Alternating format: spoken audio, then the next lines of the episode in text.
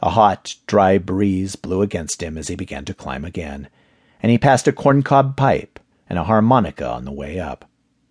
Someone had been there, at least, and recently enough that the harmonica still looked playable. From the ground, it hadn't looked that high up, but there had been no peaks even close to this tall back in Oklahoma. He reached the top, sweat running down his neck, his armpits, and down his back, wondering how tough the old sheriff must have been to have made this trip more than once. And at night. On the bluff, he saw the surrounding valley, more hills and declines in the distance, a small thin stream near where he'd spied the antelope. But nothing suspicious. Nothing that would answer any of the questions that he'd. But there was a smell. The ripe, sweet stink of old decomposition. He took a hesitant step toward it, unsure if he wanted to know what the smell was coming from.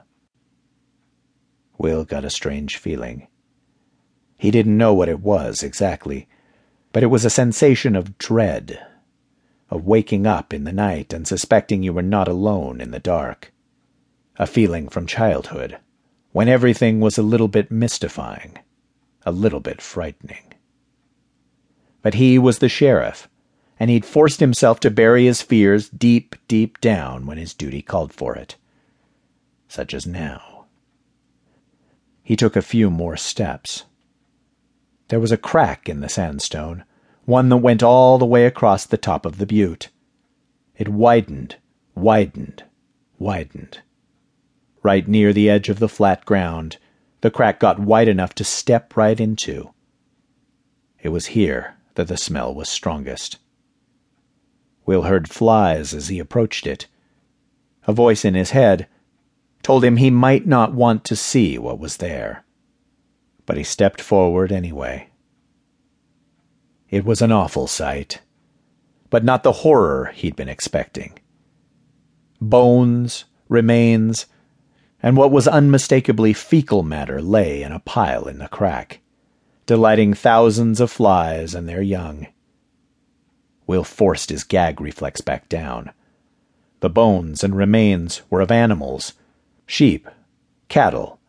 He recognized a horse or donkey skull with just a bit of meat still left on it. Revolting stuff, but nothing he'd never seen before. Except the pile of waste was ten feet long at least, and it. Will cut his breath. Sticking between animal fur and dark, dark dung was a cowboy boot. It didn't appear to be attached to anything, but there was a tear in the side of it, made either by a claw or a tooth. Will took a deep inhalation into his handkerchief and peered into the pile again.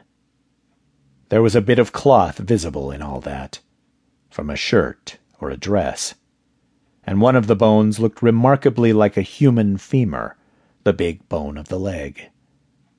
It was broken in the middle, writhing with vermin. But Will didn't think it belonged to any animal, unless there were apes out here in New Mexico, which he was 99% sure was not the case.